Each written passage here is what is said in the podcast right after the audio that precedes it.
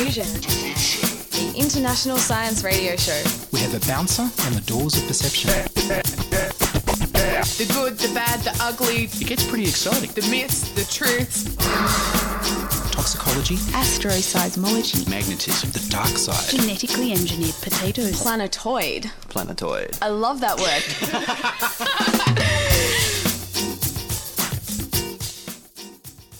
Hello and welcome to Diffusion. Sit back and relax while we inject weird and wonderful science directly into your genes. I'm Ian Wolfe. On this edition, I speak with Kate Samardzic about supplements and Christina McGee about Science Week at the Royal Botanic Gardens. But first up, here's the news about new astronauts.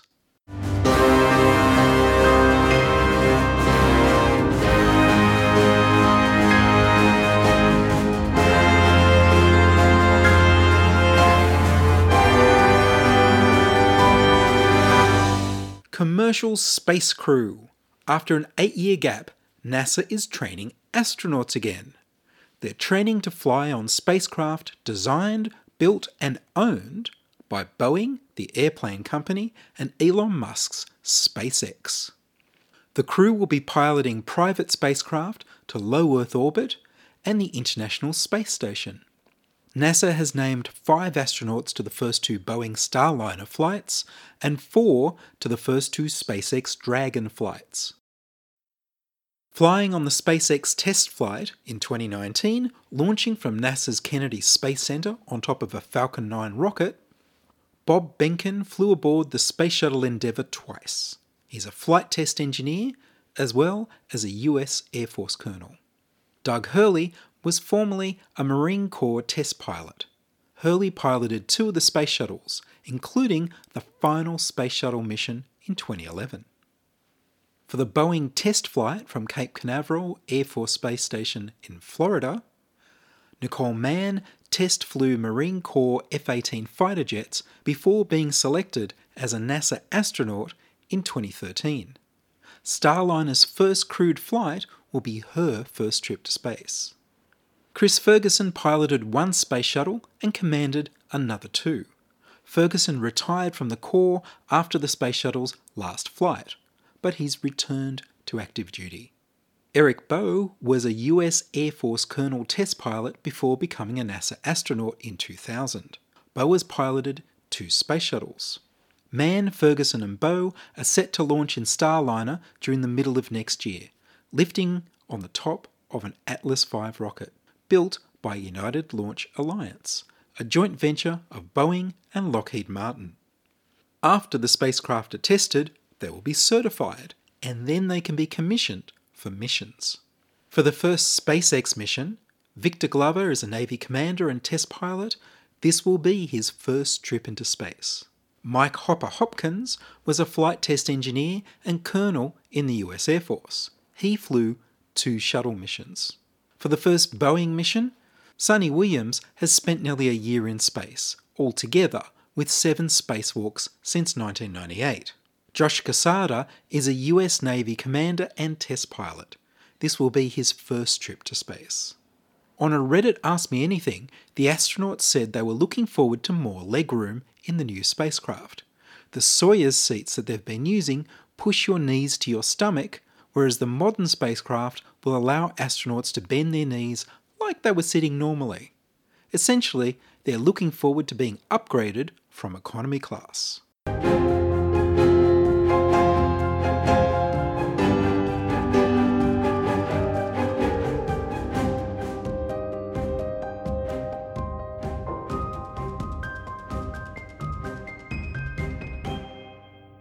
You're listening to Ian Wolfe on Diffusion Science Radio.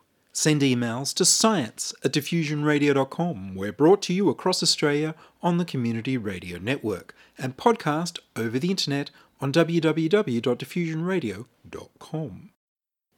Do you take supplements? Kate Samardzic is a PhD candidate from the University of Technology, Sydney. Kate studies environmental biotoxins and supplements. Well, primarily I'm studying the toxic effect of some compounds that are commonly found in nutritional supplements.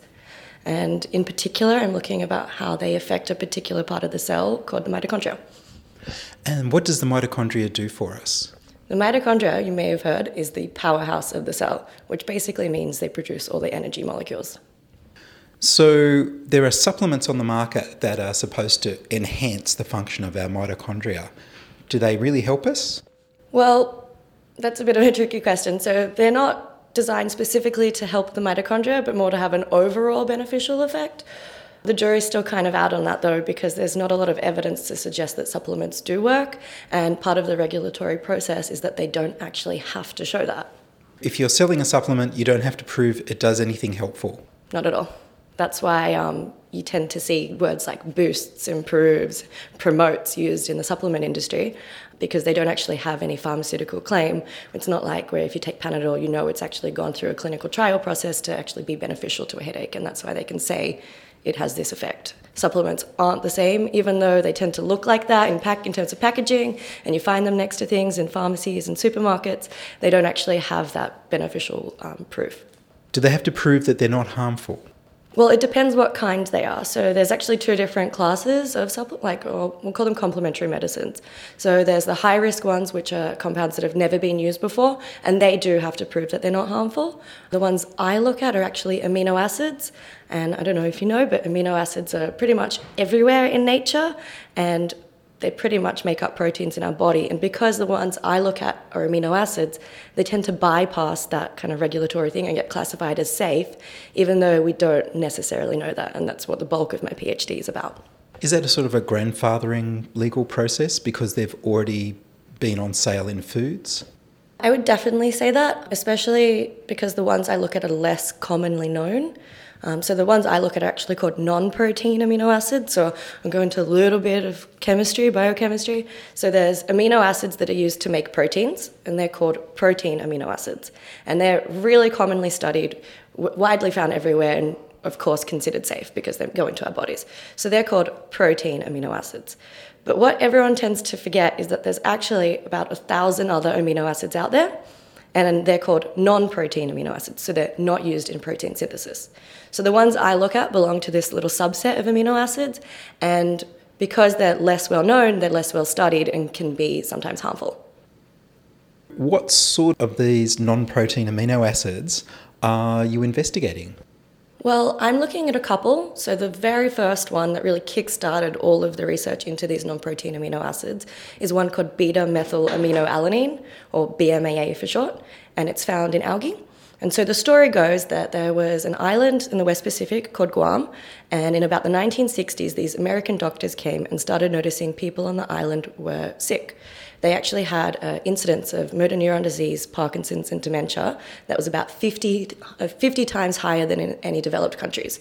So this got them on this big mystery, wondering what was going on, and they eventually identified this compound, BMAA, which is a non protein amino acid, in the algae on the island and found it was bioaccumulating through the food chain, and they thought it was making people sick because it was actually getting into proteins because it was very similar to one of those good protein amino acids. So that's the one that started it all. And my lab started looking at that one. And then we started thinking about ways that this compound or compounds like it could be getting into people's diet. So in the, on the island of Guam, it was actually because they were eating flying foxes that were actually eating a plant that grew in the algae. So that's how it was bioaccumulating. Now, I don't think we eat much flying fox. So it was a bit, di- a bit difficult to find a way to make our research relevant. And then we started looking into it and realized that a lot of green powders and supplements, such as spirulina, actually are based on algae, which could produce this toxin.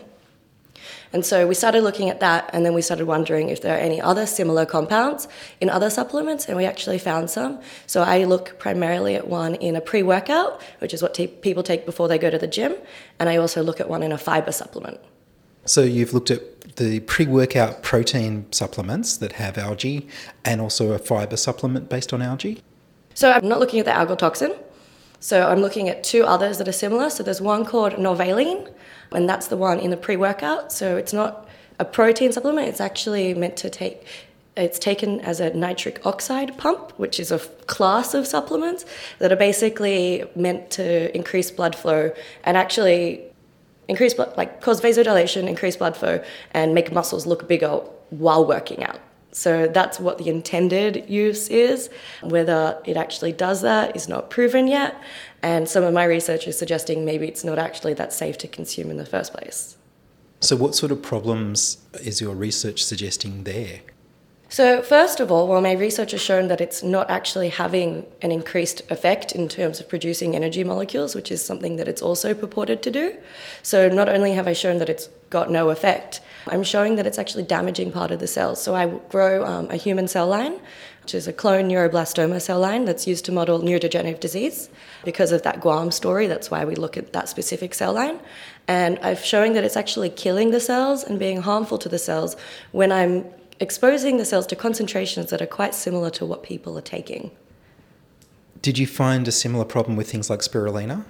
So I haven't looked at the spirulina. So we look we don't really tend to look at the things in their actual formulation as the supplement themselves because that, that can actually cause a bit of legal trouble if in terms of publishing because we don't want to name and shame so we tend to just buy the store-bought chemical and look at the chemical itself some of the others in my lab have been looking at the compound bmaa and they are seeing some toxic result as well in that one but i'm looking at this other one norvaline most of the time People are taking supplements to help them when they're working out and to give them more energy to make them look more pumped up. So, not only may they not be working, but they could be hurting them. that's exactly right And so, how is it hurting them? So we don't know because supplement use is relatively new.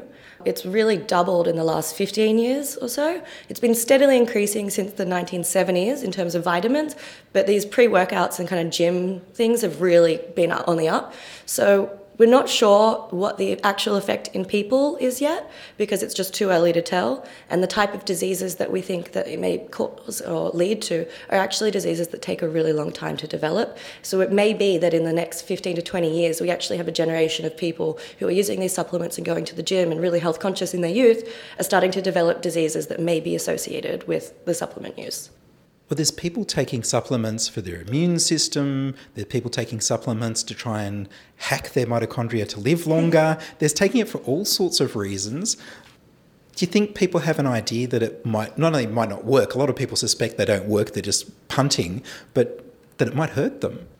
I don't really think people know that because people tend to see supplements and they think they like look, talk, and walk and breathe like a regular medicine, and they know that medicines have been checked, and they kind of assume that that's, that transcends into the world of supplements, but it doesn't, and it's something people definitely need to know more about. So, supplements online might not be covered by the Therapeutic Goods Administration. Should people be worried? People definitely shouldn't be buying supplements online. They're not regulated at all, especially if they're bought overseas. And I think it's especially concerning because you're starting to see a lot of people promoting supplements and stuff like supplements on Instagram, for example. And it tends to be like these fitness blogger type people who look great and are spruiking these supplements. But that falls into that online category where things may not actually be regulated at all. So, what can people do if the ones they want to try aren't available in Australia? Isn't it their only option? Well, if something's not available in Australia, I think it's worthwhile to trust the regulatory process that something isn't available in Australia for a reason. If a medicine was banned in Australia, why would you go out of your way to get it? Well, I guess some people get desperate and they don't entirely trust the system. Well, that's the beauty of this whole complementary medicine, supplement, vitamin business. If you have a healthy diet, you don't need that stuff, so you shouldn't be getting desperate. You can just go to the supermarket. So, much better that people should have a varied diet. That is probably the most important thing. You won't need supplements like if you have a healthy diet unless you have, you know, an extreme medical condition which would be diagnosed by a doctor and then recommended by a doctor. To add on that in terms of talking to your doctor, if you're unsure about any terms any type of supplement, first talk to your GP about it because your GP will know your history and whether you're taking any other medications that might have contraindications. There's a really good website called NPS Medicine Wise, and it's independent evidence based information about supplements.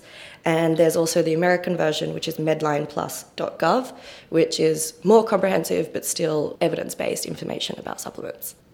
Do most people tell their doctors that they're taking supplements? I don't think so. Um, I wouldn't know, I'm not a doctor, but I don't think it's something that is commonly done. So it's something that they really should know about because if the supplements do anything, then your doctor probably needs to know what you're taking, either whether it's a positive benefit or even if it's a harmful thing that you didn't know about, if you've got symptoms and you're seeing a doctor, tell them what you're doing.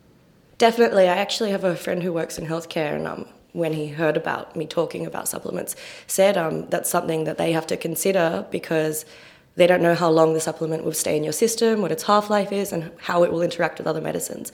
So it's something that health professionals need to know, and that's why I definitely tell people that you're taking supplements if you are. And you spoke about this for FameLab. Yes, I did. That was in April this year. That was a very fun but scary experience, summing up three years' worth of work into three minutes. Challenging, but very fun. I went along to your New South Wales presentation and I was surprised that the judges didn't ask you which supplements you were studying. I was surprised about that too. So, one I'm talk one I can talk about, which is Norvaline, the one in the pre-workout, and that's because I'm very close to publishing that work. So I'm in the final draft stage of that paper. So there's no chance that anyone out there will go, oh, I'm going to replicate this study and get the same results and try and publish it. The other one um, that's in a fiber supplement, I can't talk about as much yet because it's not as close to publishing. So maybe that's why they didn't ask in terms of data protection. And does the university have to do a lot of extra legal work for you to be able to publish information that might hurt the sales of the supplements? No, because I'm not looking at any particular brands. I'm buying them from the chemical warehouse. I'm looking at the chemical, not the actual, actual product. In addition to FameLab, you've done interviews on a wide variety of media. How are you finding it? It's very scary. I get very nervous beforehand, and then I think as you start talking about your project, you realize how well you know it and how much you like talking about it because it's just a chance to tell more people about what you love. And if people want to find out more about your work, is there papers online or anything they should look up? There's no papers yet, but they're coming soon. But I think the best bet would be to follow me on Twitter, and my handle is just Kate underscore my last name Samardzic, which is Kate underscore S A M A R D Z I C with a silent D. And that would be the best place for updates. And I will definitely be posting upcoming papers there, as well as any new speaking opportunities that come up.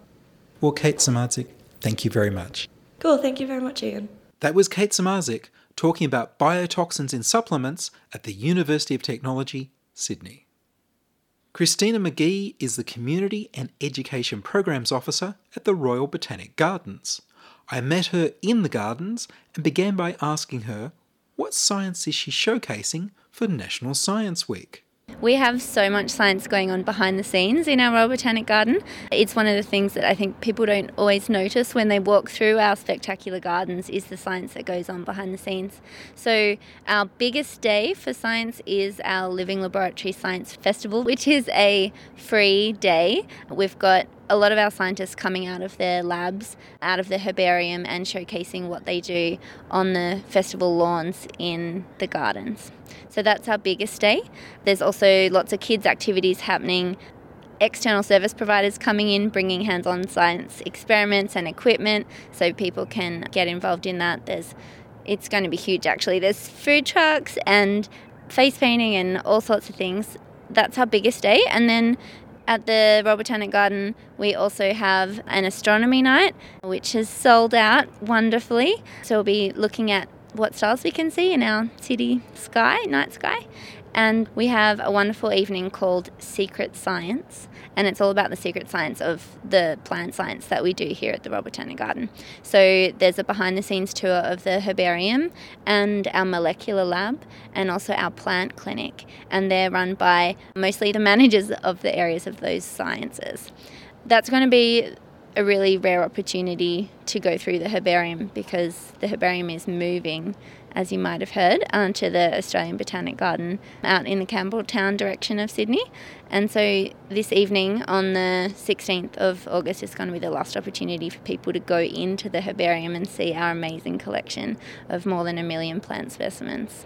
You can imagine some of them are very old and rare. They include Banks and Solander specimens, original collections, and they all need to be humidity and temperature controlled. The Australian Botanic Garden is our I think it's our biggest garden in terms of area and it showcases Australian native plants. So they have some endangered Cumberland woodland areas as well as different gardens showcasing Australian flora. How many do you have? Uh, there's four. Well, three botanic gardens and Centennial Parklands. So we have the Royal Botanic Garden in Sydney, the Australian Botanic Garden in Mount Annan, the Blue Mountains Botanic Garden at Mount Tomah, which has spectacular views over the Blue Mountains, and the Sydney skyline in the distance, and then the Centennial Parklands as well. And what sort of science is done here at the gardens or in the herbarium? So in the herbarium, it's a preserved collection. It's kind of like a library for plants. There are collections that have been made over the last couple of hundred years in Australia, and our scientists study those collections in order to do systematics. So they ensure that the way that we classify plants is accurate. It's quite amazing because there are so many specimens in there, it takes such a long time to go through them. There are pressed plant specimens that no one has ever looked at before since they were pressed and collected and put away in a box. And our scientists are discovering new species amongst the collection even now, which is pretty incredible. That's amazing. So they're mm. looking at the seed shapes and the flowers and the leaves to work out the differences in the species. Yeah, absolutely. And once they've think they've got a really great description of a species, they'll also send the specimen to our botanic illustrators who will draw that up so we have an accurate record of the plants in our collection. And where would people find those illustrations? I believe some are available online, but otherwise they're in scientific journals. And you also look at plant disease here at the gardens. Yeah, in our plant clinic, which has beautiful windows open to the public. So if you're in the Royal Botanic Garden at any point, you can put your nose against the glass and see what's happening inside the lab. Our scientists study fungi and other plant pathogens to work out how to look after plants and agricultural crops, but also what beneficial products might come from pathogens that we don't know about yet. There are some activities for, for children looking at DNA in plants. Yeah, so one of our activities on the day is called Science Safari, and it's for science nerds of all ages, I would say. Kids and adults alike can wander around the gardens and find the six activity stations. One of them is on plant forensics, and you can work out being taught by our Macquarie Uni students who are doing this as part of a project. You can learn how to find out the DNA of a banana. So they'll go through that process with you and you can extract DNA, which is pretty cool. So, when is that event? That's part of Living Laboratory. So, on this Saturday, the 11th of August, from 9 until 2 in the Royal Botanic Garden, Sydney, it's a big festival day, but all day as part of the event is the Science Safari. So you can come in, join Festival Village, explore all the science stalls, listen to talks and demonstrations, but you can also wander around the gardens and complete the six challenges, including the Plant Forensics DNA Challenge. And you've also got events at Centennial Park. Yes, I think their biggest day is Science in the Swamp, which is happening on the 18th of August. They've got lots of hands on science activities that are happening on their side as well. I know there was something about dinosaurs. Yes, uh, they have some huge dinosaur puppets, which are incredibly lifelike, and kids love interacting with them. They're huge and they run around the gardens at set times during that event, so it's pretty spectacular to see. Tell me about the bee hotels. So on Sunday, the 12th of August, this coming Sunday, we have a bee hotel workshop happening in the Calyx, which is open for the last weekend for the pollination display. So if you haven't got down to the Calyx yet, be sure to come in and see our spectacular floral display. But Abby is the name of the teacher for our bee hotel workshops, and she's going to run through the benefits of building bee hotels or even just insect hotels for pollination in our gardens. So she's going to showcase a lot of our different native Australian pollinators, including the blue banded bee and teddy bear bees, which, if you haven't seen them, are gorgeous. You must look them up. And then every participant will get to build and take home their own mini bee hotel. Because native bees don't live in hives, do they? They need little individual holes to live in. Yeah, some native bees are solitary, so they don't build a hive or live in a colony. They often like to burrow into mud or wood. And then you can get your fruit trees at home pollinated. Yeah, there are some amazing native bees that do pollination differently to the European bees that have been brought in to Australia. So the blue banded bee actually does an amazing thing called buzz pollination. Buzz pollination involves the bee vibrating its abdomen in the flower and it is really effective, particularly in pollinating Solanaceae species, so all of your tomatoes and potatoes and eggplants and those sorts of things. So it's definitely worth encouraging our native bees to our gardens. And they don't sting. No, some of our native bees are stingless, which is pretty incredible. Some of them do sting, but most of them don't.